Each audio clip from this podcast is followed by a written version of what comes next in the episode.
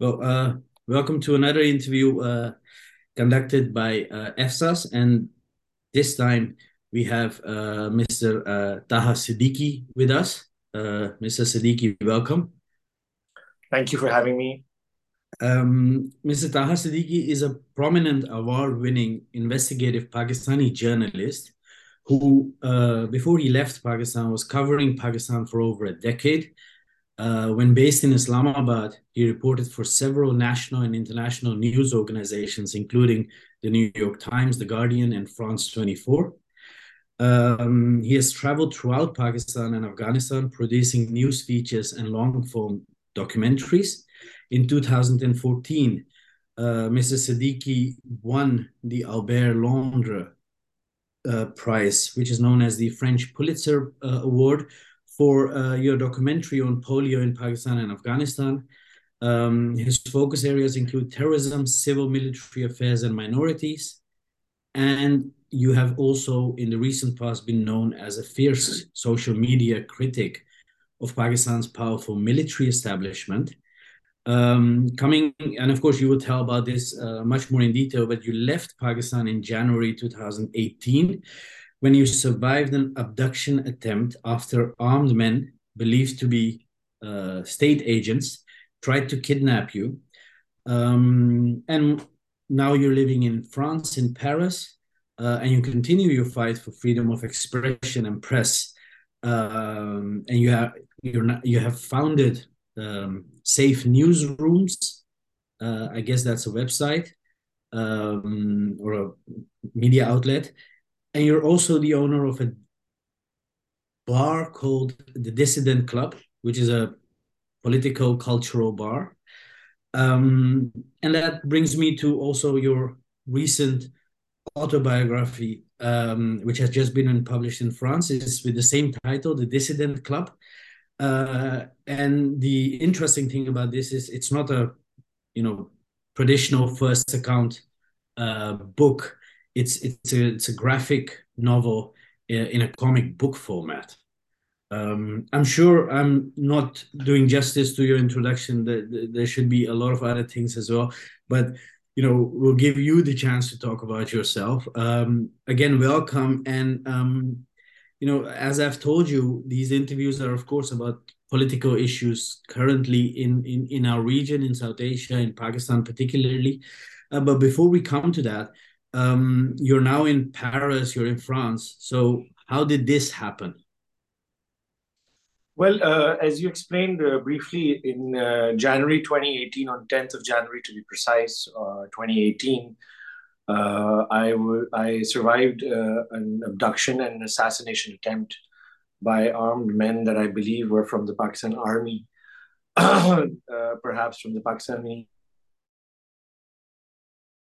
intelligence service. Proceeding to this attack, I was uh, uh, threatened several times by the Pakistan military, uh, by the ISPR, which is the military media wing, by the ISI directly, by MI military intelligence, who would visit my office, visit my place, call me on the phone, talk to my family members, talk to my friends, journalists, etc., telling them that uh, Taha, Taha was uh, crossing a red line when he reports uh, what that red line was they would never specify but they would say that.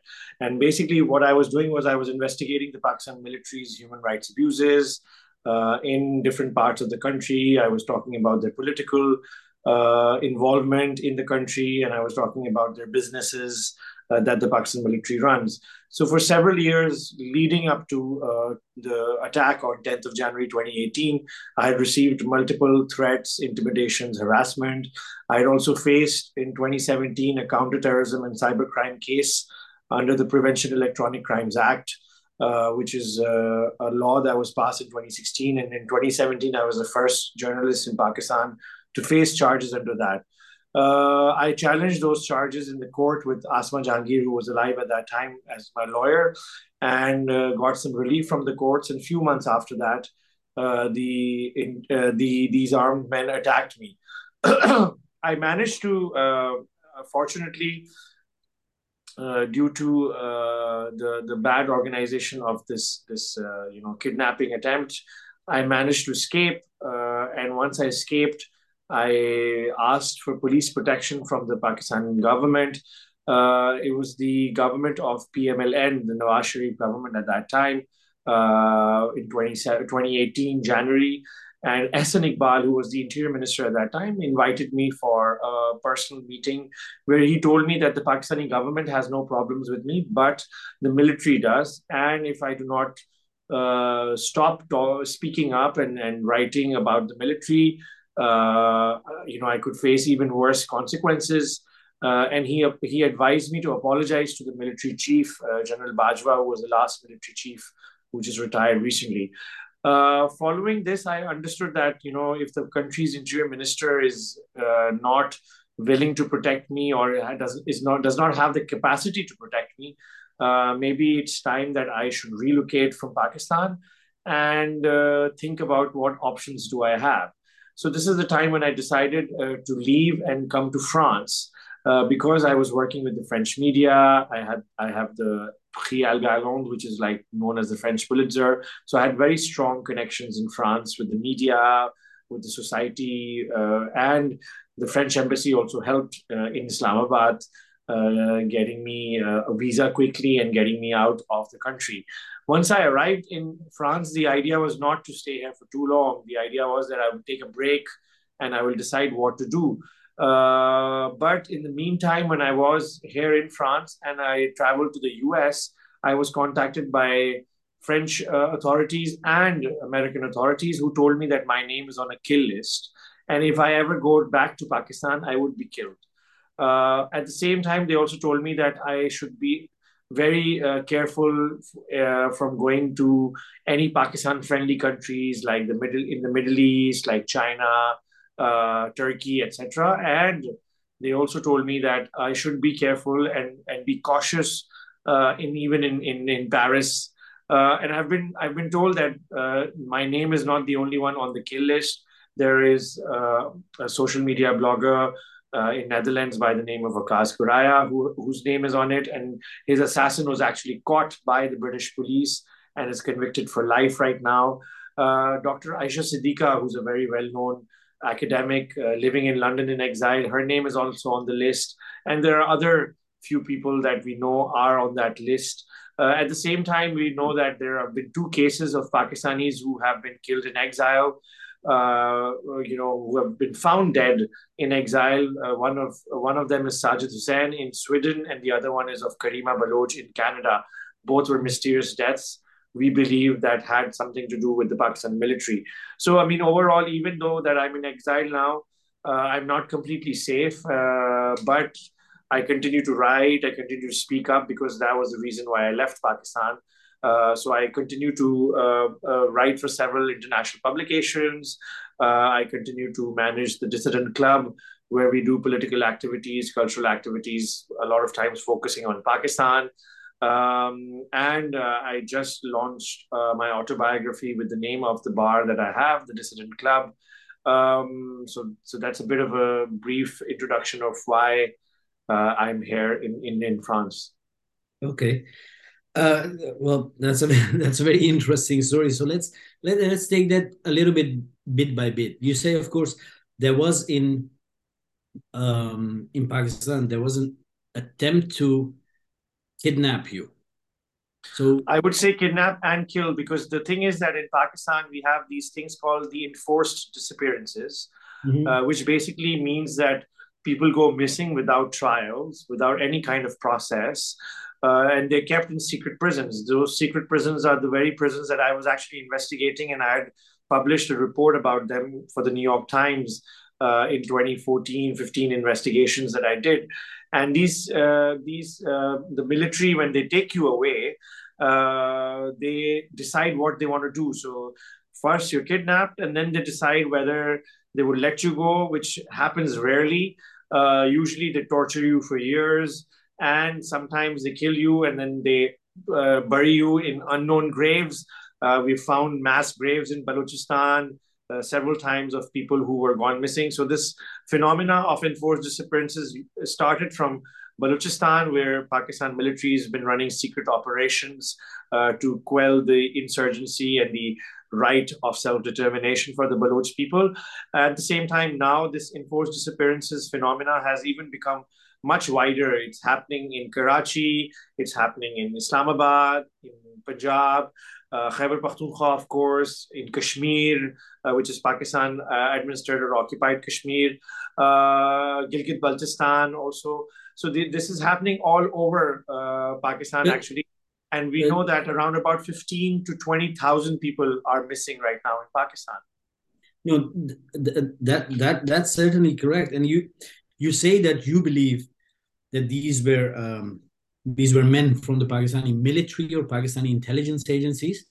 Um, of course, in the recent past, we have, for example, seen that another international award-winning uh, journalist, uh, Hamid Mir, was was shot, and and he and he just narrowly survived. So, just just to get a, a feel of it, these these are highly trained, um, you know, military people. Um, how did you manage to thwart this attack on you? I mean, basically, uh, even though if they are highly trained, mm. uh, I think they when you use brute force against people, uh, you tend to make mistakes. Uh, the you know for them they are very the Pakistan military operates with this you know this idea that they're invincible and they are untouchable and uh, because they they sort of like occupy Pakistan. They they run the country. They own the country. So in my case, particularly, if you talk about the the day that happened, actually, I was put into a car, and that car was moving away on the road. While when I realized that there was an unlocked door. Uh, that I, I jumped out of. And once I jumped out of that unlocked door, it was on the Islamabad highway.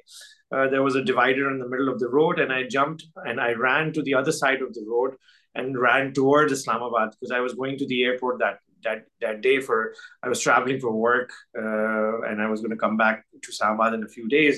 So I ran towards the Islamabad uh, on the Islamabad highway, ran towards Islamabad um, uh, city uh, because the airport is on the other side of the city, and managed to get to a police station where I called my journalist friends who came and I did a big press conference and I accused the military of doing it. Uh, during the during the kidnapping that was going on, the kidnappers knew my name. Uh, they they were calling me by my name. They were saying, Taha Siddiqui, what do you think of yourself? Uh, they were cussing me out. They were they were uh, using abusive language, and at the same time, I remember this clearly. And this was mentioned in my my report also. And we found some uh, visual evidence of it in the CCTV that there was a military vehicle that passed by that I tried to ask for help for, which did not help me because I think the they knew what that they were the military comrades. They were like their their own friends. Uh, the car that was used for for kidnapping me, uh, it had a fake number plate, and the place where I was attacked, the cameras were not working. They were cut off. Uh, so the CCTV cameras on Islamabad highway were cut off. So all of these things indicate uh, that it was, you know, uh, a very well organized uh, attempt. Uh, but at the same time, uh, I think basically the unlocked door really helped me get out of the situation. And I think the unlocked door was because uh, they thought that I was going to be very scared and I would be taken away without any resistance. But I wanted to resist because I've had some hostile environment training as a journalist. And in, in hostile environment trainings, you've been told, you're, you're told that the first few minutes of when you're kidnapped are very crucial uh, for you to ensure that you might get freed. So I use those first few minutes uh, to sort of, uh, you know, uh, get myself out of the situation and I was able to get to safety. So is, is it also true to say that while you got into this very awkward situation because of being a journalist. You were also saved because you were a journalist. Uh, one because of your training, but also because of you know getting to a police station, getting this high profile, getting your journalist friends over there doing a press conference. So that is also one of the reasons that you're alive today. I mean, yes. Uh, basically, you know, I've I've gone through therapy uh, because I've had trauma counseling afterwards. And, and, and, and one of the things that my tra- trauma counselor, my therapist said, which was interesting, was that they said to me that, you know, because you were threatened for so many years before this attack happened, your brain really functioned on an automatic pilot version where it knew what to do. You didn't have to direct your brain. So it was very quick thinking, very quick response uh, because of the training I had, because of the uh, the threats I've had. That I, I, I, my basic objective was to get out of it and protect myself somehow or the other, and I managed to do all of that. Uh, and my therapist thinks it has to do a lot with, you know, the the years of uh, threats and intimidation and harassment that I'd faced, that I was prepared for it, and I acted in the best interest for myself. And um, is it also true that during those years, I read somewhere that you were actually called into uh, General Bajwa's office, um, and you were told that anything you would write on, especially on Twitter, must be approved by his office first? Yes, that was uh, General Asim Bajwa, who was the military media chief uh, from 2011 to 2015, if I remember correctly, some those along those years. And he was uh, he told me this. Uh, this was after I did a report for the Christian Science Monitor, which I was reporting for. It's an American newspaper. Then I did an, another report for the New York Times, and so he he would call me and he would say do not do not you know tweet call me before you tweet send me your tweets we will discuss it do not post it then he also talked about the articles that i was doing the investigations i was doing. So i mean that that was general asim bajwa before and then after that there was general asif ghafoor uh, who was the ispr chief also. So both of them uh, would repeatedly uh, call uh, you know invite me to their office uh, or make their minions from the ispr call. Or at the same time i mean you know on social media they have these troll armies that would attack me that would threaten me uh, so so yeah it was it was several times that i had to face that. It, you know it's always it's always um it's always strange to notice that such a big army with such officers like generals and everything that they are so you know intimidated and so afraid of people writing on twitter. Where does this come from? Well, I think, I mean, uh, basically, uh, Pakistan is a very uh, insecure country because of its, you know, uh, its uh, kind of uh, accidental birth. You know, it the the British were leaving in a hurry, so they gave Pakistan to these opportunist politicians, and then the military became a big dominant force very early on, which was the British military actually, and uh, since the creation of Pakistan or the partition of India, uh, we've seen that the Pakistan military uh, has had this, you know, dominance and insecurity because the the borders that Pakistan has, they're disputed borders, you know, uh, from the Afghanistan side, from the Indian side. Uh, all of these uh, these these lead to the Pakistan military being very insecure. And when you're insecure, you do not want any kind of criticism because you think that any kind of criticism can lead to, uh, you know, uh, further sort of uh, disruption in the system, in the in the way Pakistan uh, controls itself, uh, controls the people. Uh, I think, I mean, voices like mine.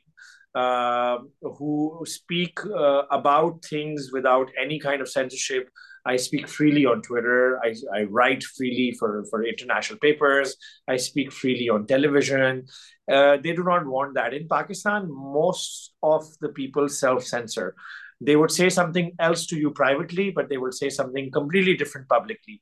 And that's the atmosphere that the military has created through its intimidation, through its, its you know, harassment of uh, free thinkers like us and they do not want that because uh, you know we are exposing them.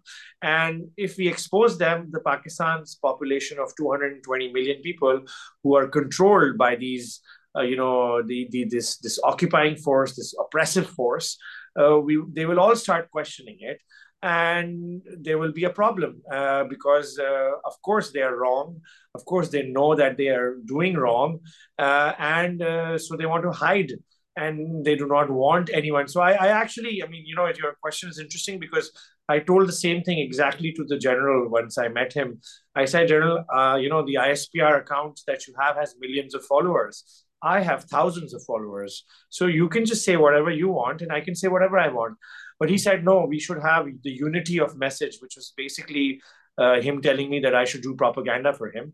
Uh, but you know, that's the idea that they want anyone with a credible voice, anyone with a genuine voice, to work for the military to to continue their propaganda so that they can control the country for their own objectives. And what are their objectives? Their objectives are to have uh, you know unlimited resources that they they basically you know have in the form of the businesses they have, the plots that they have, the factories that they have, then you know the rich lavish lifestyle of the military pakistan military that's what they want to go support uh, uh, that's what they want to protect.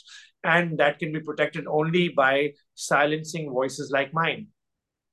And you know before we come to to, to your life now in in, in france um, how you, you probably still have family. Um, so how is your how's your family doing? Are they are they also intimidated? Are they also threatened? How do they live? Uh, I mean, my my parents uh, continue to live in Karachi, and uh, uh I've reported this already, and I've talked about it that they have received uh, several visits since I've left five years ago. Uh, from the Pakistan intelligence agencies, people who identify themselves to, to be from the ISI, visiting my parents' uh, house.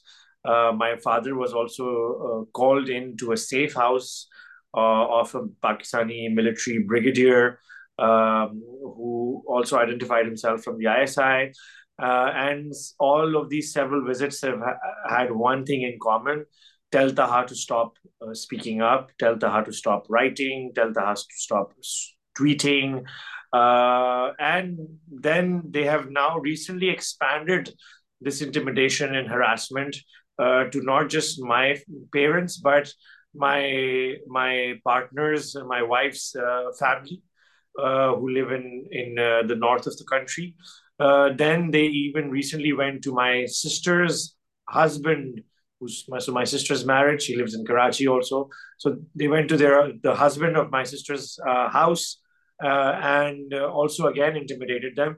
So I've had several sort of these uh, messages from Pakistan from my family, and my family has repeatedly told them that uh, you know I am not very much in touch with my family. I do not think like my family. I'm very much uh, distanced from my family, um, and my family has repeatedly told them that that Taha doesn't listen to us. He has nothing to do with us, but they continue to harass even once they told them that uh, directly, very directly told them that if something happens to you, will Taha not care? Even if he doesn't agree with you, will he not care if something happens to you? Uh, then they told my my my my brother-in-law that you know what what about your business? If something happens to your business, would Taha not care that his sister or his brother-in-law are in trouble? So they are using these intimidating tactics. Plus, uh, they've also said that you know Taha is in France, but uh, you know we can get anyone anywhere. I don't know if it's it's hyperbolic or if it's just uh, a verbal threat or if it, they can actually uh, carry it out. But as we've seen that you know there's the case of Waqas Goraya, there's the case of Karima Baloch, Sajid Hussain, and the information that I've received about my name being on a kill list. That I think that they are being serious. So I do take some precautions. I do uh, you know, I do take some, live, some kind of caution. Do you live openly in France, or do you live under some protection?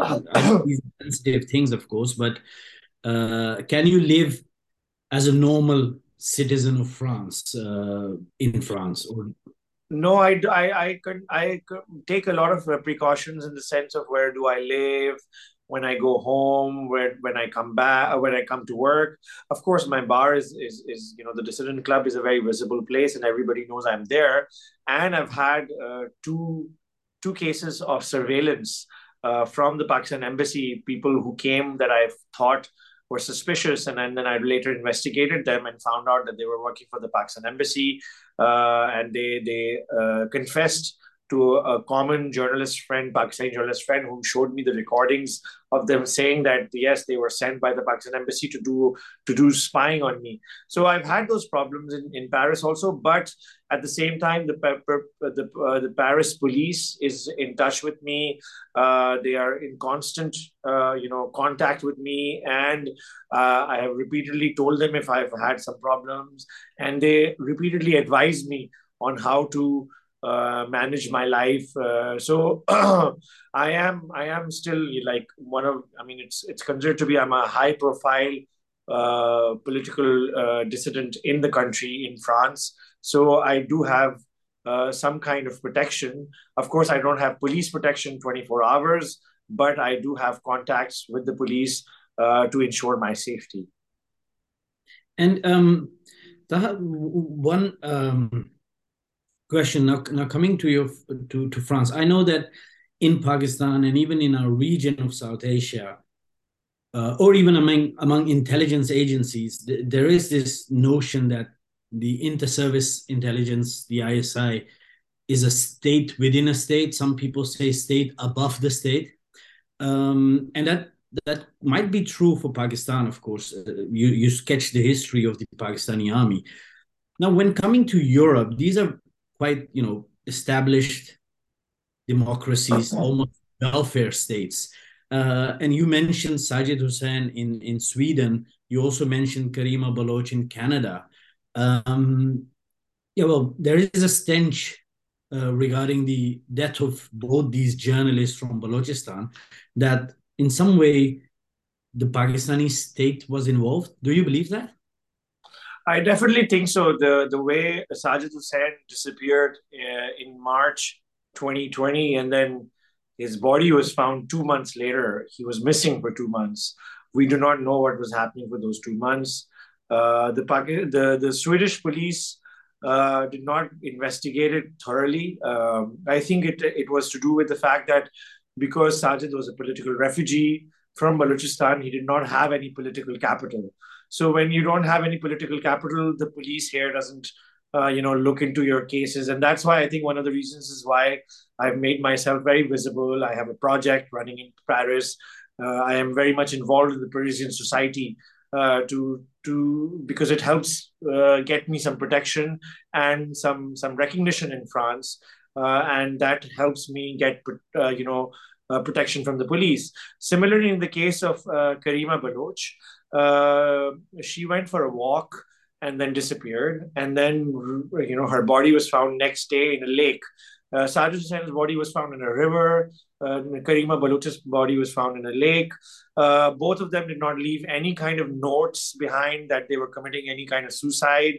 Uh, they were they were they had their lives. They had done all the struggle to get out of the country, uh, to continue talking about Pakistan, and then suddenly they they show up dead. So I think there is uh, all the fingers are pointing towards uh, the hands of uh, you know the, the the the involvement of Pakistani military, and we're seeing that you know uh, this phenomena is called transnational repression. And transnational repression is repression beyond the borders of a country that we're seeing is increasing in the Western countries. Uh, you know, the countries that host us, uh, for example, in Europe, uh, you know, with the case of Waqas Goraya, we've seen the assassin caught. We've seen other, not just Pakistan, but other countries also for doing this. And I think Pakistan is following uh, those countries' playbook. You know, we've seen the very famous case of Jamal Khashoggi in 2018 in Istanbul. We've seen the case of uh, several Chinese dissidents uh, being, uh, you know, targeted in Europe, in France. Uh, we've seen uh, cases from Azerbaijan, from uh, ex other Soviet uh, states, from Russia, Iran, uh, Turkey, Kurdish uh, people in Europe in exile being attacked, being targeted. So transnational repression is a reality, and we're seeing more and more of it. And Europe and the Western world, which was con- considered safe for people like us, are becoming increasingly unsafe uh, because these countries are carrying out these hostile activities, uh, including Pakistan. And, and you mentioned Khashoggi. Khashoggi was, of course, called into the embassy. We have seen Russian cases where very you know, um, very uh, technologically very advanced technology was used in the form of a umbrella with, with, with some kind of poison in it. How, you know, you have been you've been receiving these threats for a long time. You mentioned Mr. Goraya in the Netherlands, whose whose would-be assassin was caught and has been given a life imprisonment. How, how do they do this? How, does because the Pakistani ISI is of course you know not the intelligence agency in the Netherlands or in France. So how do they go about it? Do they recruit uh, the diaspora? Do they actually get Rio assassins? How does it work? I mean, in the case of Waqas Goraya, we know that there was a British Pakistani involved who was being handled by someone through WhatsApp. The messages of WhatsApp that we have seen in the court uh, show that he was being handled by someone called uh, I don't remember the name, but someone from Pakistan who was Mansoor or something like that. Uh, he was being handled by someone, and this British Pakistani had a debt, and they said that he will they will clear his debt. They will pay him because he was under debt like for 70 80,000 euro uh, pounds. Mm-hmm. and they said that they will clear his debt. And they told him that he has other targets in France also. The conversations revealed that there was a target that they were going to give him in France which uh, many people believe was me. Uh, so uh, I think they they hire local diaspora people who are in need of money for example.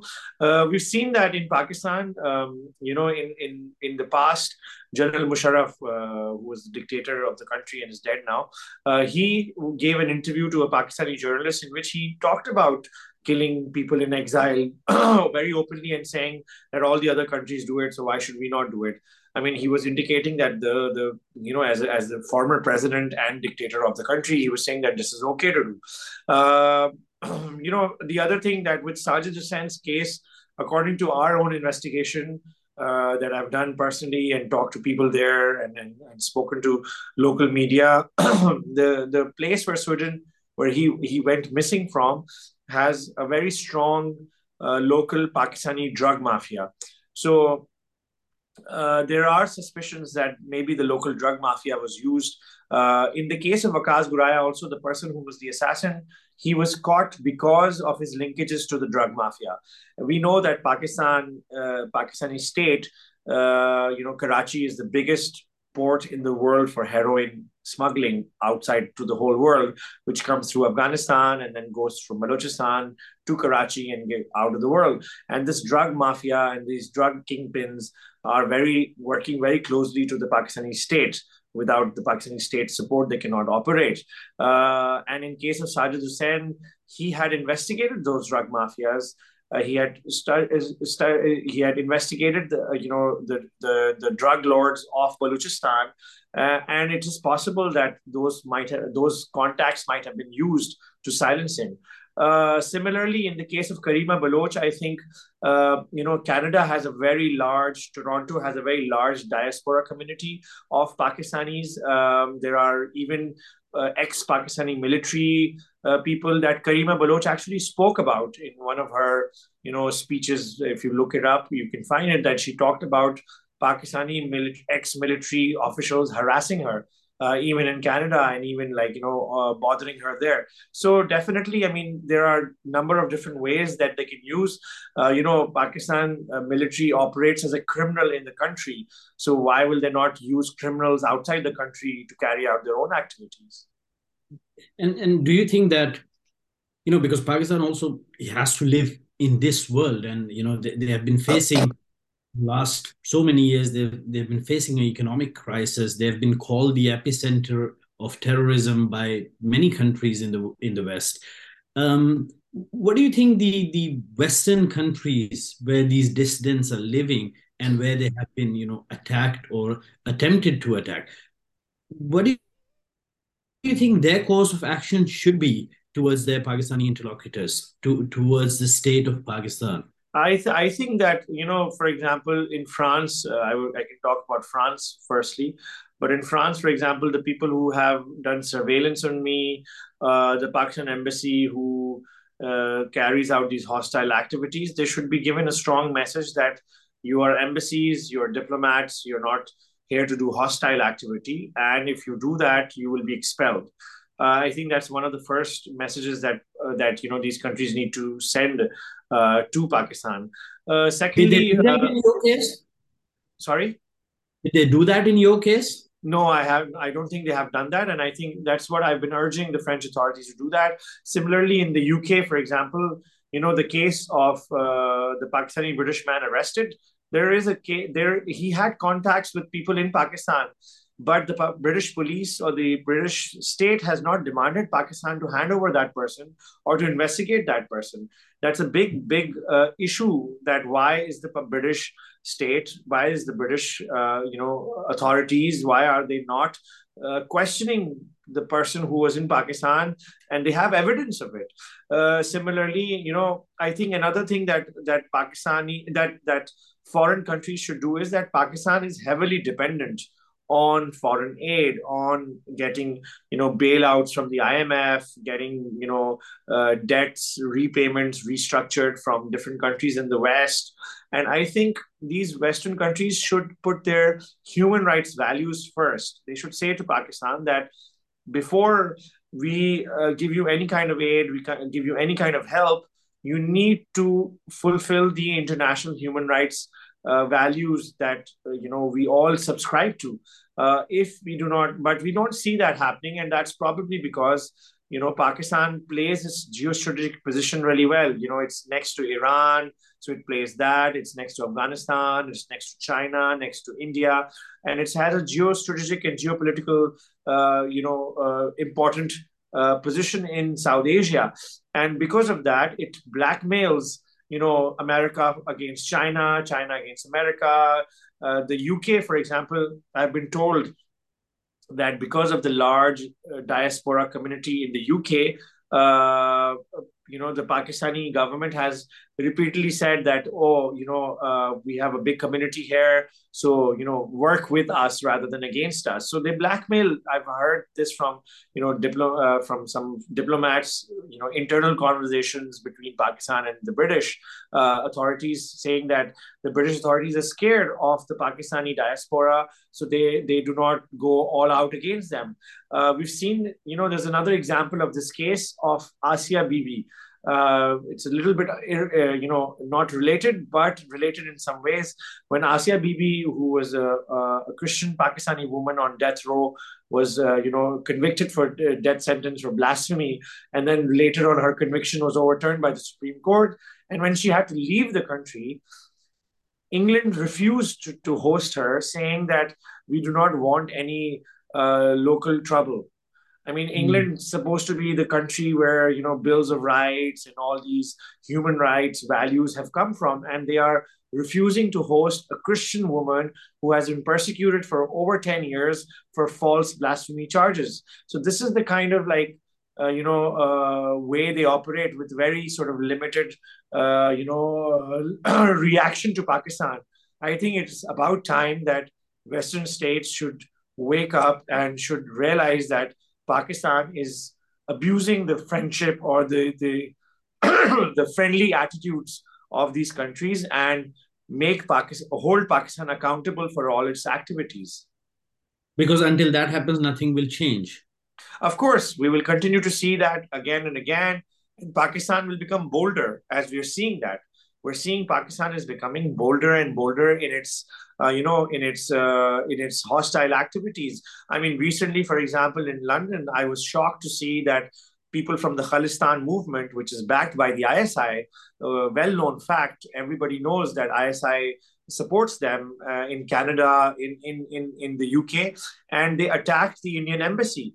Uh, in in in the UK, they, the Indian Indian embassy or the consulate was attacked uh, by Khalistani people, and and this is this is completely you know, uh, at the back of this is, is are the are the the Pakistani uh, intelligence agencies. But what happened? Nothing happened as of yet. And coming to you know this this this this issue, which is quite recent, you mentioned about the Khalistan. There is of course this thing going on. There's this revival of this Khalistani activities also within India. Um, and this happened recently in the UK, and you see a lot of voices coming out from Canada as well. Um, it, as you said, it's well known that the Pakistanis have supported uh, the Khalistan movement in the 90s uh, much more. Uh, this was part of the K2 uh, uh, strategy, which was Kashmir and Khalistan.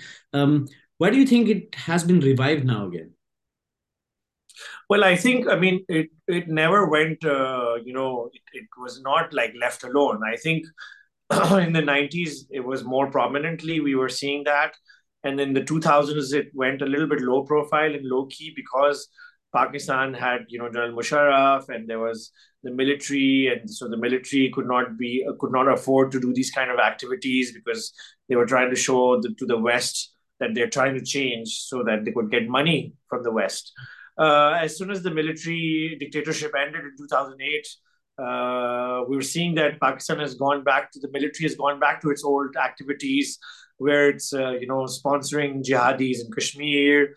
Uh, we saw it in Afghanistan the Kashmir, you know, the Afghan jihadis or the Afghan Taliban were sponsored, and, and eventually we now see the Afghan Taliban government or an occupation of the Afghan Taliban in Afghanistan. I think um, Pakistan wants to you know there's been there have been statements about you know uh, bleeding india with a thousand cuts you know like slowly bleeding india and i think sorry i think uh, pakistan uh, uh, understands that you know uh, they, these are uh, weak or fault lines in in india which they can exploit because india has an international stage India India has a much more you know international credibility, and they want to counter that. So they counter that by sponsoring and, and supporting these kind of movements. I mean, you know, the one of the the the biggest sort of uh, telling you know of the Khalistan movement is that the Khalistani movement are are by the Sikh people. And the Sikh people, their headquarters is actually in Pakistan, but they never demand anything about independence of Pakistan, uh, you know, the area of Pakistan being made independent. So uh, they're basically, even in their own uh, struggle for independence of Khalistan, they're not very sincere and they're not very true because they're asking half, half of the Khalistan and not the full Khalistan, which shows that they have some connections with Pakistan and they do not want to disturb those connections. So they do not ask for independence from the Pakistan side, even though for the Sikh people, the Pakistani side is more important than the Indian side. Yeah, it's like, you know, to call it the, the Mecca of the Sikh people lies in Pakistan. Um, so, you know, you talked about this military dictatorship which ended in 2008, and now we are in 2023. Some chief of army staffs came and they, they they went away now we have a new chief of army staff there is of course there has been for a long time some some some pronounced pressure on pakistan from the imf from the fatf um, although you know in the UN they have always been backed by uh, by China uh, in the UN Security Council, but the IMF and the FATF have put some pressure on them um, to change or mend their ways in, in, in when it comes to supporting uh, and exporting terrorism. Um, do you think that has happened? Do you think it will happen, uh, or do you think this is just you know lying low, and at some point of time they will go back to to what they were do, doing? No, I think they're not even lying low. I think the, the thing is that Pakistan is very create has become much more creative at hiding its uh, its uh, you know terror assets. Uh, mm. It's it's become much more you know they they they realize that the world needs some action, so they do some cosmetic actions. Uh, you know they will put Hafiz Saeed into a house jail, but Hafiz Saeed is living a normal life in that house jail that he is in. He's convicted for some unknown crimes, not for Mumbai attacks. Uh, mm. Similarly, other people from like Jaish Muhammad, for example, continue to operate, but under new names. Uh, you know, they said about Maulana Masood Azhar. Uh, recently, Pakistan foreign minister, the ex-foreign minister now, uh, said on TV that uh, we don't know where he is. Everybody knows where he is. So you know this this sort of like duplicity. They continue to do that, uh, but they have become much more creative and much more uh, you know uh, sophisticated at hiding their tracks. Uh, because of course, you know, when you do this for such a long time, uh, you improve. And when you have demands from IMF, from FATF, from other American counterparts or, or British counterparts or Western counterparts to do something about terror, then you say, okay, we have Pakistan has uh, terrorism as a state policy to support terrorism as a state policy. So if it has that state policy, it's not going to change its state policy overnight just because someone tells them to do that. They will make sure that that state policy becomes much more hidden from the world. And I think that's what Pakistan is doing right now. Uh, they hide it much better. Uh, we know that still, you know, Pakistan has. I mean, for example, right now in Europe, I I found out about it recently that from Europe, uh, you can still do hundi or hawala to Pakistan, uh, which means Pakistan is still using uh, illegal channeling of funds. So if they are using these illegal channeling of funds, you know, we've seen cases in in Italy uh, where Pakistanis were involved in you know uh, cases of uh, you know criminal activity of uh, of uh, money laundering activity. In paris also there were some people caught for money laundering from pakistan to france uh, france to pakistan. We've seen in recently in greece there was a case of some people who were trying to blow up a jewish restaurant which had pakistani connections. So i mean you know every now and then but of course on both sides you know the the, the western states have become much more uh, aware of what is going on. So they get they they are they use preventive measures. They catch them before anything happens. And pakistan has become much more creative at hiding its tracks. Mm-hmm. so do uh, one question in between before i go on to this uh, the in pakistan you know big wigs of pakistan politics and army have been called traitors um, have been called Indian agents or Jewish agents or anti-Islam. I, you know, former prime ministers, presidents, army generals, even Nobel uh, Prize winners. You uh, in that, you know, in that list, you are a common Pakistani journalist. Do you also deal with such, you know, apart from attempted attacks on your life, but do you also deal with such epithets and such uh, you know name calling or such pressure of course i mean you know uh, the criticism in pakistan is that if if you are criticizing pakistan then you must be a foreign agent but mm-hmm. uh, this is this is uh, xenophobia and this is basically a, a, strategy to discredit you uh, and say that you know you are working with uh, with with with foreign enemies and that's why you want to destabilize the country. Uh, but for us, we are not trying to destabilize the country. I mean, in my opinion, I was trying to improve Pakistan. I was trying to make the country better. Uh, you know, have better human rights values, better uh, values for for for the the common people of Pakistan, for for protecting their rights, etc. But uh, the Pakistani state, which does this, runs this propaganda campaigns against, you know, several uh, prominent people, uh, and and calls them foreign agents. Uh, they do that because they have no other, you know, proof or evidence. So it's easier way to say that they're being operated by foreign agents and foreign foreign uh, countries and foreign, you know, people, and and distract uh, people from you know their and and because Pakistan, the population in Pakistan has been you know uh, brainwashed, controlled for so many years through a very narrow uh, understanding of what Pakistan means, through a very narrow uh, understanding of the Pakistani curriculum, the studies, you know, Pakistan studies. It's full of propaganda against the West.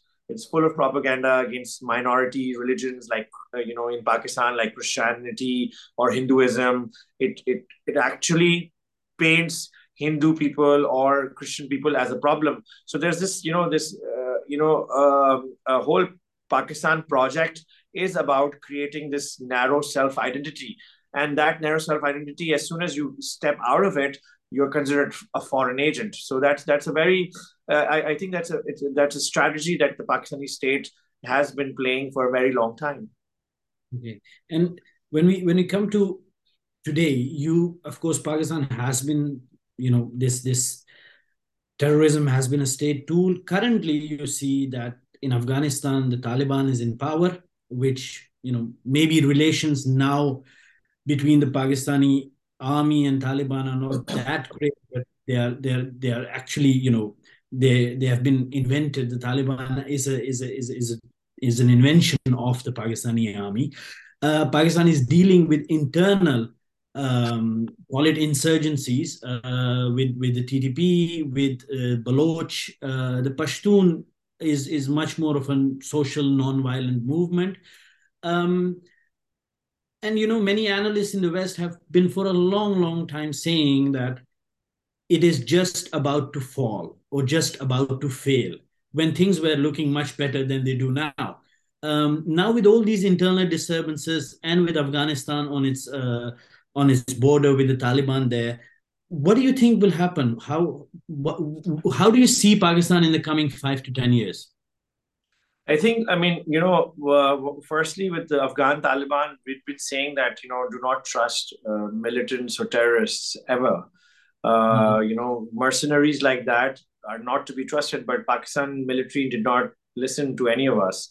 Uh, you know, it, it thought that it had a very strategic relationship with the pa- Afghan Taliban, but now what are the Afghan Taliban doing? They're hosting the Pakistani Taliban, and Pakistan, Afghanistan is being used uh, to you know protect the Pakistani Taliban who are carrying out attacks against Pakistan.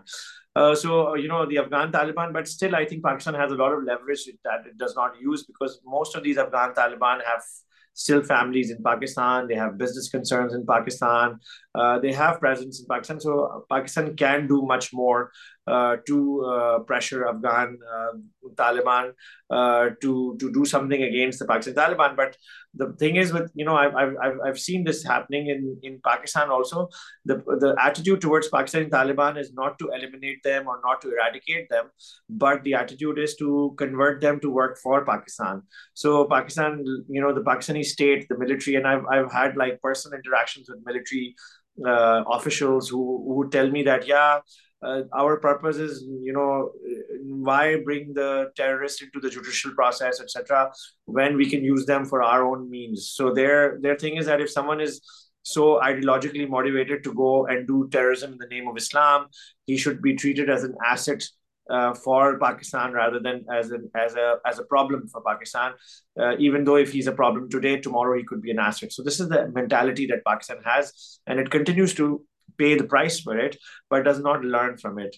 Uh, actually, you know, uh, if you remember with the uh, former ISI chief, he gave an interview to Al Jazeera where he said when the 140 children were killed in the Peshawar school attack, he said that was collateral damage in the strategies that we have. So this is the this is the attitude that they have that people of Pakistan are dying and they're calling them collateral damage. As far as your other question is concerned about what is going to happen with Pakistan, I think Pakistan is uh, is and has been on the verge of uh, internal implosion. Um, you know, we've seen that happening in 1971 with Bangladesh once. Uh, we might see that happening with the Pashtuns. Uh, the Baloch have been fighting for a very long time. Uh, there are, uh, you know, people unhappy in, in, in Sindh, in, in the Sindh province. Punjab is the only place where there's some kind of you know, uh, still some kind of unity, but even that has been disrupted now with Imran Khan's ouster and Imran Khan having a big following in Punjab, uh, and people have come out against the military in Punjab. Uh, you know, every day we see trends against the military on social media. We see uh, big names, big politicians, including Imran Khan, naming the army chief, uh, saying that he's involved. He's you know he's involved in politics, etc. And so we're seeing that Pakistan is, I, I think it's a it's it's a disaster happening in slow motion. Uh, mm-hmm. The speed of this uh, slow motion is adjusted. Sometimes it goes a little faster, sometimes it goes a little slower, but nevertheless, it's a disaster. Uh, and I think uh, you know uh, it's not going to end well. Uh, the country, if it continues the way it continues, uh, and does not change its ways, does not change its its its, its way of governance, its way of you know of uh, of interact of social contract with people, uh, the country is going to implode, uh, and we've already seen that once. Uh, so it's it's it, it, it's very likely that it might happen again uh, if Pakistan doesn't change or the Pakistani policymakers do not change their policy.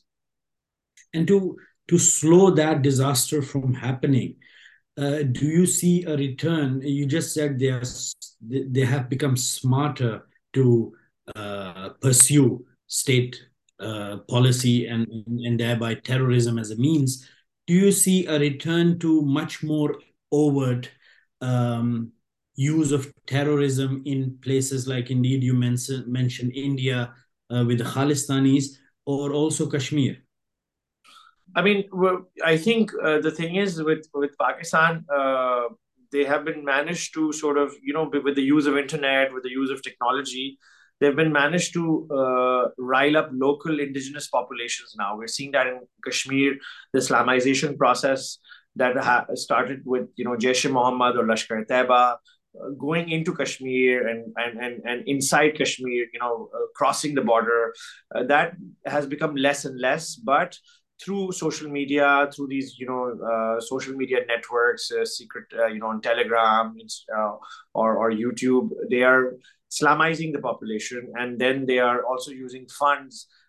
that are being sent to these places and and helping them with monetary and uh, you know uh, psychological or or uh, you know uh, uh, Islamization uh, aspect of it. Like you know, it's training on on a on a literature level. same with Khalistan movement, etc. I think. I mean, right now Pakistan is faced with a lot of internal problems. so it, externally, it, it will be hard for them to do this, but uh, we've seen that it could be a distraction tactic. Also, uh, it could be a tactic to jeopardize democracy in the country. We've seen that, you know, when the Mumbai attacks happened, uh, they happened in 2008, right after this whole sort of you know a movement from Pakistan saying that we want to befriend India, we want to be, uh, and Musharraf saying that you know the six point uh, agenda that he had with with the Indian government, and he was like about to sign it, etc.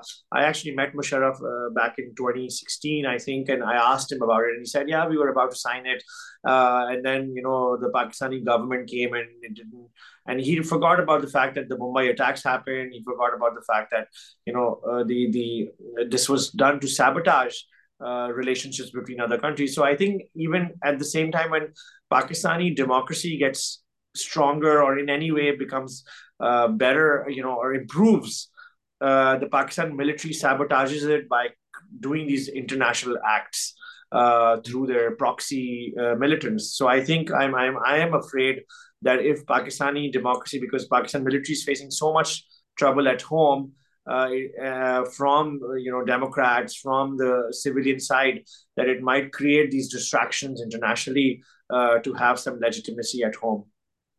While there is also talk about the army, or the best of this is the army, you know, formally taking over.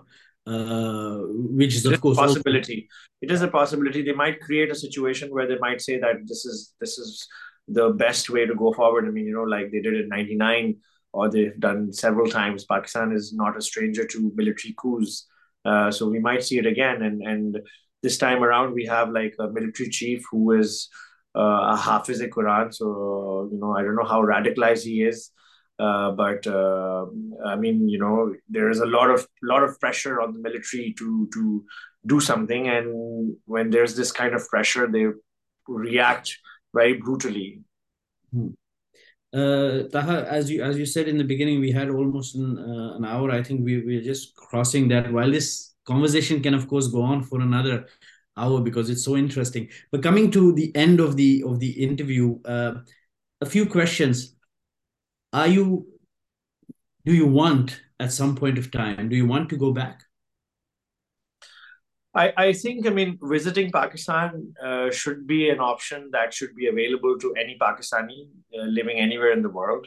So I have the right to go back to the country that I am uh, a citizen or uh, I am. I identify myself as a Pakistani first, uh, then a citizen of France later, perhaps. Uh, so I should have the right to go back. The the fact that my name is on a kill list deters me from going back. Um, so that's one one factor why I would not go back.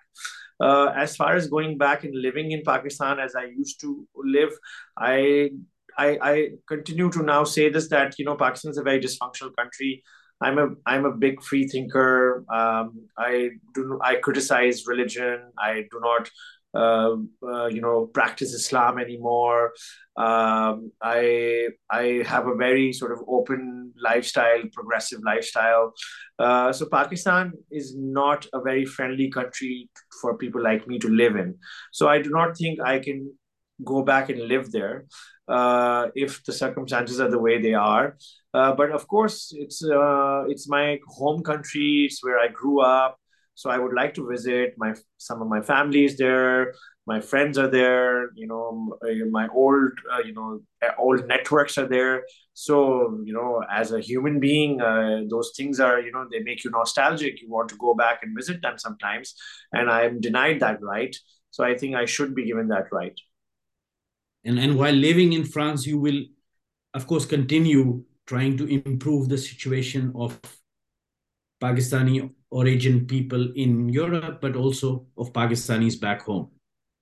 I mean, that's my idea. I think my idea is, I mean, not to improve, but rather raise awareness about what's going on in Pakistan. I want to sort of, you know, uh, shed light on Pakistan, uh, uh, uh you know, the Pakistan military's atrocities, especially because I think the Pakistani people are the first victims of the Pakistani military. Uh, after that are the other victims, you know, in, in neighboring countries uh, or internationally. But I really want to focus on talking about the Pakistan military. So the purpose of the Dissident Club as the bar, the purpose of my book as my autobiography, all of that focuses on how it is to grow up in this country where there's so many controls of the society uh, so much so much of you know uh, conditioning so much of limitations and uh, how a person like me was fighting all of that uh, so my, my my purpose is to continue to speak up and raise awareness uh, so that one day uh, the Pakistan military would be held accountable for all its crimes against humanity. No, it's a very pertinent point you made and and that is actually the you know it's it's a sad reality is that essentially it's the pakistani people uh, the country of pakistan who is the who are the biggest victims or sufferers of this policy of their own military uh, let alone you know the neighboring countries or even in the west it's first uh, their own country and their own citizens which uh, which are denied their basic human rights it's it's it's elite capture. You know, it's uh, five percent or four five percent of Pakistani elites which have the military on the top, and then there's the political class, then the bureaucracy, the judiciary, uh, and the clerics, uh, the clergy, the Islamic, uh, you know, uh, groups. Uh, so it's the military with along with the, the collaboration of these elites, which is four to five percent of the population or even less, which is dominating and and victimizing the rest of the 95% of the country uh, Taha, uh, thank you very much for this for this very very interesting interview. Um, uh, as I said, you know, we could go on for for another few hours, but maybe we can do uh, you know um, a second part some some sometime. Uh, I again congratulations on the on the publication of your book i hope many people uh, read it or actually you know it's it's in a comic book format so read it and see it um and yeah the only thing i can say to you is please stay safe. We need more people like you. Thank you so much. Thank you for having me Junaid, and uh, we keep in touch for sure. Thank you. Thank you